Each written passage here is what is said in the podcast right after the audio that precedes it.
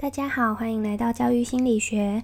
我是您较真路上的口试好朋友星星。这个节目主要是想让大家利用三到五分钟左右的时间来练习一题较真口试题目，里面会有我的拟答以及各种不同身份或情况的小提醒。如果你觉得对你的口试有帮助的话，欢迎留言告诉我。那我们就开始今天的题目吧。今天的题目是说一个你曾经发现学生心理状况的事。以下是我的拟答。感谢委员的提问。在我第一次带班的时候教低年级，有一次接到家长的电话，家长告诉我孩子在家偷钱，让家长很生气也很无助，希望我能协助孩子，引导孩子不要做不适当的行为。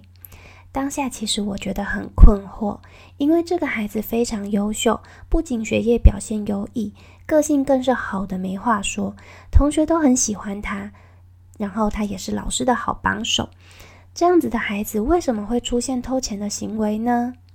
由于当时我是初任，没有什么经验。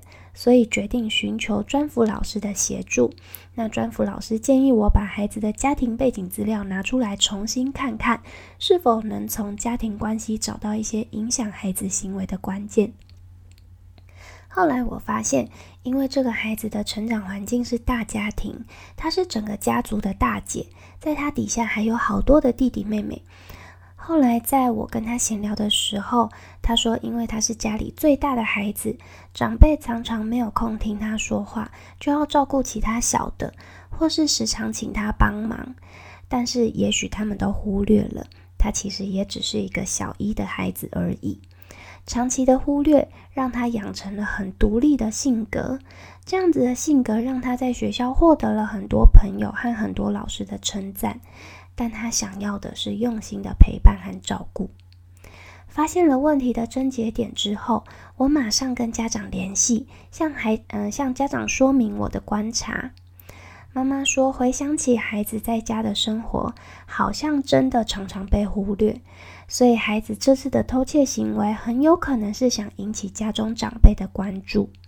于是我和家长讨论了一些可以尝试的方式，例如偶尔由爸爸妈妈单独带他出去，或是每天五分钟的单独聊天时间。爸爸妈妈也会把照顾弟弟妹妹的时间挪一些给他。那在实施了一阵子之后，有天孩子突然跟我说，他觉得最近在家很快乐，因为爸爸妈妈都会单独陪他。以前只觉得在学校过得很开心，现在连在家里都过得很开心了。虽然我只带了这个班一个学期，但是这个事件让我印象很深刻。有时候孩子的偏差行为不是因为他们真的学坏，而是心里有一些状况需要被师长看见。当我们找出问题的关键，并且针对这个问题去做处理，孩子们的偏差行为自然就消失了。以上是我曾经发现孩子心理状况的事。谢谢委员。那心理状态有很多种，不知道大家有没有发现，第一集的内容其实也可以用来回答这个题目。当我们口试的题目练多了之后，有一些拟答可以回答很多很多的问题。